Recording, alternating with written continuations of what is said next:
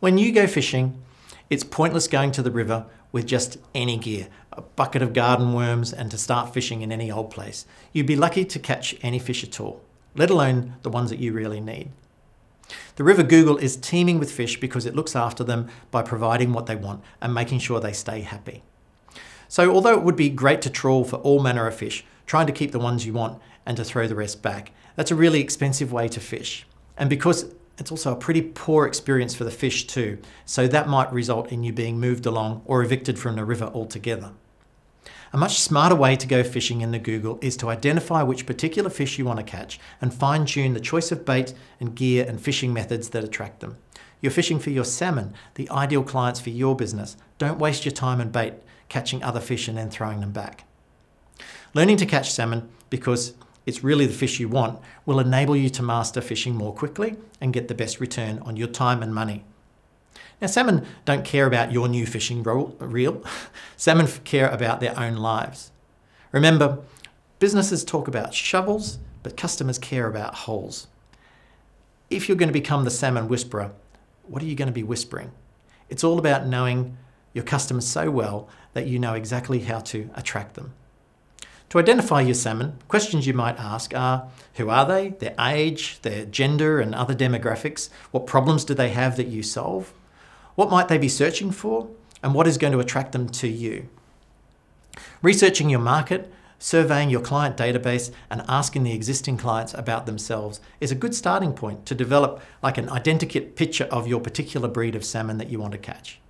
Focus on their world and ask them at what initial point did they decide they had a problem to solve that led them to you? What was the first seed of thought? What did they do next? Find out what they needed and how they went about solving it and why. Unlike the old printed Yellow Pages directory where you'd flip to the index to find a category and then turn to the pages of that category to find a supplier, Google does that for you because it's built on the, finding the best results based on what you type into the search bar. So understand your customers' problems in their own terms. Discover the words and phrases that they're likely to use. It helps you focus on the bait and the keywords that will work best. How can you choose a bait if you don't know what they want? Many business owners or fishermen fall into the trap of using the bait that they themselves would like if they were a fish, rather than truly putting themselves into the client's shoes. Don't pretend to think like a fish. Your business may provide what salmon want, but you might not be a salmon yourself. Think how your ideal fish thinks. The bait that you find attractive, um, the bait that you find attractive, is often not the bait that salmon are looking for. So unless you are your own business's target demographic, you're going to make a poor bait choice if you choose what you yourself like. You'll be catching very few fish and no salmon. We have a name for this. This fisherman we call a hippo, and we're going to talk about the hippo in chapter 4. So learn where the salmon hang out. You could be in the river all day, fishing facing the wrong way, while all the salmon that you need are swimming past on the other side. And too often, frustrated fishermen spend expensive bait and waste their time catching a few fish and missing out on the salmon. An amateur can certainly learn and become proficient at fish- fishing in the Google. The first step is to be open to learning and listening and taking the time to learn about the fish that you want to catch as much as possible. If you're serious about fishing and you want to start gearing up, it's time to sketch out this salmon, write out the key things that you know about this ideal client to create their profile or avatar. Don't limit it to demographics like age and gender. Make it a true persona. I recommend giving them a name like Stressed Mother Meg. Note what you know about Meg and the problems that she has that you can solve. Answer questions like What's important to Meg? Is there a priority challenge for her to solve? How does she gather information? Who does she listen to? What might hold Meg back from buying? How does she make a decision?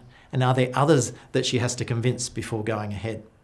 What does success look like to Meg if the challenge is solved? For an existing business, you have an added benefit. Instead of dreaming up Meg's life in your office, speak with your Megs. Reach out to them. Simply talk to them about their experience and discover the answers. See the world through their eyes, because that's the journey you must take in order to become the salmon whisperer. When you feel you understand them well, search Google for faces and pick one that you think looks like a typical Meg. It doesn't matter who the image belongs to so much because you're not going to share it online. Just put it on the wall, and from then on, this is your salmon that you're fishing for. All you do from here on is to find out where to fish for Meg because you are the solution that she needs. Meg has the problems that you can solve. Meg is your salmon. So it's time to assemble your fishing tackle. In the next chapter, we're going to find out what gear you need to go fishing.